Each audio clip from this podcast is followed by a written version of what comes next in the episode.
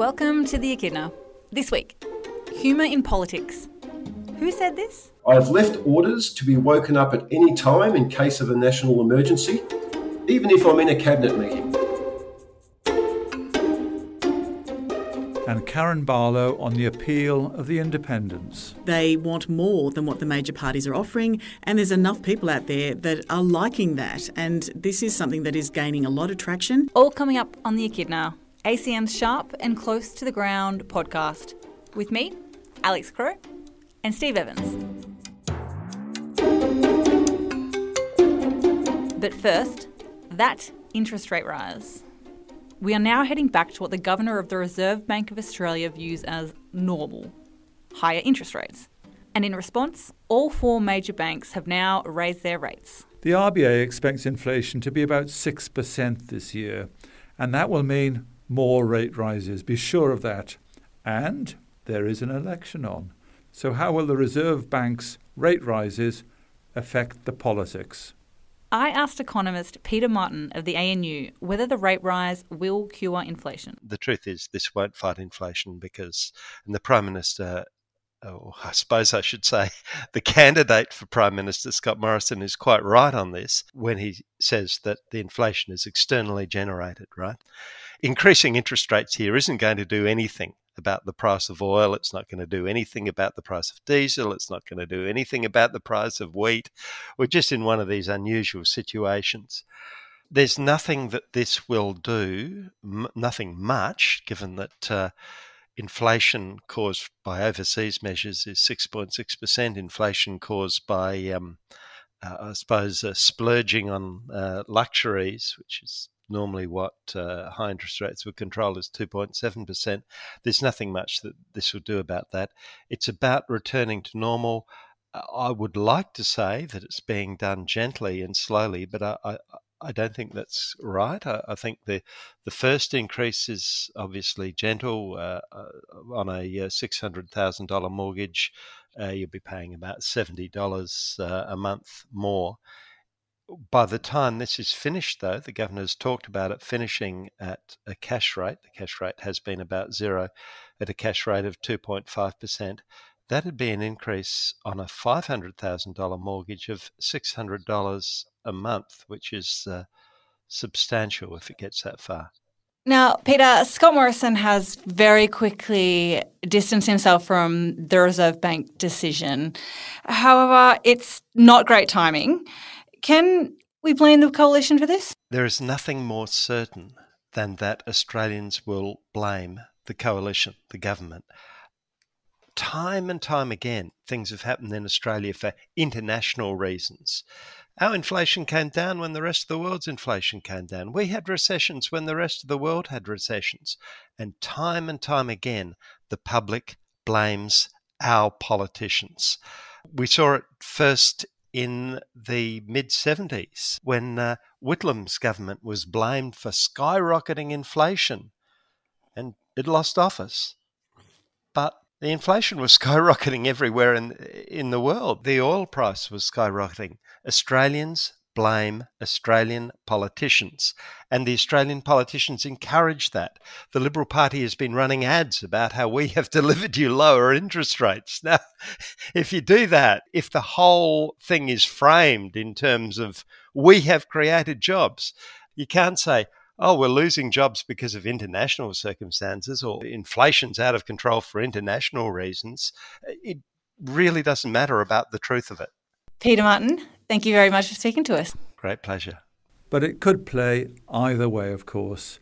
Maybe voters will think that in difficult times you don't throw the captain overboard, cling to the devil you know, that kind of thing. There seems to be a bit of disillusion with both major parties, and the independents are more prominent than we've ever seen them. In the ACT, the great Wallaby rugby player David Pocock is fighting for the Senate. Our politics reporters Karen Barlow and Dan Jervis Bardy have been following all of this. I asked Karen first what the appeal of the independents was. Well, in short, the major parties are on the nose under the, the Prime Minister for three years, but we've had nine years of the coalition government and people are dissatisfied and they have a lot of trouble with what's been going on. And there's also the Labor opposition, which is not presenting itself as anything that is uh, bold in regards to things like climate and integrity. And that's the platform that many of these independents are standing on. And they want more than what the major parties are offering. And there's enough people out there that are liking that. And this is something that is gaining a lot of traction. It started really uh, with the last election with Zali Steggall being elected over Tony Abbott, but now we have a whole bunch of independents popping up, and they really are giving the Liberal Party in particular a run for its money. And I see this word teal What's all that about then? Teal is a colour, and it's uh, kind of a mishmash of uh, green and blue, and it's um, and it's also something that Zali Steggall had as her particular colours. There is actually a rainbow of, of colours for the independents, but it has become the catch tag for the independents. There's Monique Ryan, there's Allegra Spender in Wentworth, there is Zoe Daniel in Goldstein, there's a whole bunch, but then we have here this seemingly backdoor action in regards to the Senate in the ACT. Now, the ACT, the Northern Territory, the senators there get elected every three years. It's much like a, a House of Reps fight, actually, but the ACT is different. And here we have David Pocock, Kim Rubenstein standing as independents, giving the Greens a run for their money as well in the fight against Zed Seselja and Katy Gallagher. So these independents in these seats, all, mostly women, I note, all basically anxious about climate change and don't feel that either side is going to do the job. No, and um, these are, are, candidates that are professional women in the main. They're doctors, they're lawyers, they're people of standing. They're backed. Uh, they're not uh, candidates of. They're backed by Climate 200, so they've got money behind them this time. We know politics is a very expensive run. It's very hard to campaign in the modern age. Uh, so they've got money behind them. They've got advertising behind them, and they have a united voice in a platform. But then they do it differently. As they say, they're independent but backed by a funding vehicle, of which you know there are questions about. Everyone wants to know about political donations and where mo- this money does come from. Uh, Climate 200 says that many of the donations, uh, hundreds and thousands of them, have come from concerned individuals. But we won't know until a year down the track because under the current laws, political donations are not that transparent. The major parties have kept it this way for a very, very long period of time, and we don't know until they declare them a year down the track where has this money come from. But either way, these people do now seem to be getting traction. Absolutely, because it comes back to the initial point that the major parties are on the nose. And here in Canberra, Dan, there is also a similar fight. Well, the winds of change are blowing through the nation's capitals. So, for almost 50 years, the two Senate seats in the ACT, one has been held by the Liberal Party, one has been held by the Labor Party. But in the midst of this broader national movement of this wave of independence, we're seeing a real challenge now to that status quo. Now, in the ACT, we know with almost near certainty that the Labor Party will hold on to its seat, but it's the other one, the Liberal seat that's held by Senator Zed Seselja, that is really under threat. And it's a fascinating contest here because we have a really high profile independent candidate David Pocock. People all right across the country will know the name David Pocock. He was a rugby superstar. At one point, he could have been the best rugby player in the world. So he's about as big a name as, as we have when it comes to celebrities in Canberra. So he's one candidate that's that's challenging Senator Seselja. We've got constitutional law expert Kim Rubenstein, who's a very well known figure here in the ACT, and then we've got the Greens, who are at a local level who govern in, in power with the Labor Party. So you've got these three candidates all on the sort of left side of politics, challenging the status quo, challenging the Conservative senator, and putting his seat under more threat than what we've we've ever seen in the ACT. Splitting the vote? Potentially, and that's the that's the challenge for for those three candidates. So for Senator Seselja to hold on, for him to retain his place in the Senate, he just needs a third of the vote. If he gets a third of the vote, if 33% of Canberra voters back him in, then he holds on to his seat. Now, what could happen at this election and, and what the concern from the Liberals is, is that Senator Seselja's vote gets knocked down right into the sort of mid to low 20s. And if that happens, if that happens whilst votes, whilst Liberal voters are moving towards Pocock, for instance, that his primary vote could move up and then he can ultimately leapfrog Seselja on preferences and, and do what a lot of people have thought would be the unthinkable and, and win that seat. To both of you, then, finally, big picture stuff. We are used to two party politics. If it's not the coalition, it's Labor, but something's changed. Something has changed, but either Labor or the coalition will form some form of government. So we still have that in the House of Reps scenario here. They have to form government somehow, whether it's minority or majority. But in the Senate, it's very interesting because no party will have a majority in the Senate and they need votes to get stuff through and to get business done. And if there's a change here in the ACT, then it's going to be very interesting for whoever forms government about what they have to deal with because there's also going to be Pauline Hanson and some other crossbenchers to deal with. Thank you both very much indeed. We've seen quite a few mostly awful attempts at humour this election. Labor's campaign manager, Jason Clare, has been especially enjoying his time in front of the mic, as our regular observer Gary Linnell spotted. He seems to rehearse his zingers almost every morning. The other day, he was coming out saying that uh, some of the government's plans were there were more baloney than a New York deli.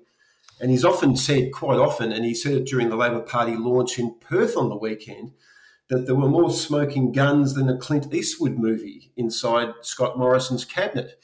Now, he seems to be rehearsing these a lot. And we definitely need a little bit more humour in this campaign, surely, don't we? I mean, if you go back in time and have a look at some of the great one liners that politicians have come up with, George Reid, he was Australia's fourth Prime Minister, and he was quite a stout, balding figure, a very large man. And he was out in the hustings one day when a voter pointed at his large stomach and he said, Well, what are you going to call it, George? And he said, Well, if it's a boy, I'll call it after myself. If it's a girl, I'll call it Victoria. But if, as I strongly suspect, it's nothing but piss and wind, I'll name it after you. now, we don't seem to have that kind of repartee anymore, do we? I mean, there was that famous Winston Churchill um, uh, slanging match where a, an old woman came up and she sort of pointed at him and she said, I really despise you. If you were my husband, I'd put poison in your cup of tea. And he said, Madam, if I was your husband, I'd drink it. Now, unfortunately, we don't get a lot of that anymore, do we? It all seems to me to be a bit contrived at the moment, as though they've got script writers. And if you can't do it, keep away from humour. You can't really read somebody else's joke if you don't get it. That's the moral, isn't it? I think so. I think, and there's got to be a little bit of spontaneity around some of these lines. I mean, it, look, Ronald Reagan, I think, is is a classic example of a politician who knew how to use humour, particularly self-deprecating humour, to his advantage. There was a famous time when he rolled up at a university campus when he was on the election trail. There were a lot of protesters outside. Uh, you know, he described them as hippies, and he looked at them and he said, "Make love, not war." By the looks of you, you don't look like you could do much of either. Now, we don't quite actually have that kind of material in politics these days. And as you said, all of it sounds terribly tinny and corny and, and very much the work of a scriptwriter behind the scenes. I mean, Reagan also came out one day and he said, uh, I've left orders to be woken up at any time in case of a national emergency, even if I'm in a cabinet meeting. Now, that kind of plays very well. You know, he was always willing to sort of take the mickey out of himself. And, you know, I'm, I'm sure everyone probably remembers some of the great lines he said about his old age. Yeah, I would say he used it very powerfully, humour, didn't he? He was standing in an election, I think he was in his 70s, and there were all this surmising in the papers is he too old to be president? And he said, I promise you, I will not make age an issue in this election. I will not dwell on the youth and inexperience of my opponent. So he obviously had a sense of humor and it actually was pretty powerful. But we do have like, Barnaby Joyce is kind of funny without deliberately being funny, and Adam Bandt feels like he could almost pull it off. I mean, that "Google it, mate" line that was that was pretty good. But Morrison and Albanese, they're not funny, and yet they keep on trying with these little little ins and bits what's the purpose? I think the purpose is to try and make themselves appear and sound more human, and um, and they and it actually has the reverse effect, I think. It makes them appear colder and even more rehearsed than what they possibly are now. I mean, I can't remember an election campaign with more rehearsed, scripted speeches, setups, uh, people's scripted press conferences, staged public gatherings. I mean, the whole thing is, I mean, we all know it's a circus, but the whole thing has become so contrived. And the fact that we've still got over two weeks to go, no wonder people are tuning out. I remember when my son was growing up, he said, Dad, I, I think I want to go into politics when I grow up. And I said, Are you insane? Have you completely lost your mind? Are you a moron? He said, Oh, forget it. That seems to be too many requirements. Gary Linnell, thank you so much for speaking to us. Thank you, guys. On that note, we will leave you. Join us again next week for another edition of The Echidna.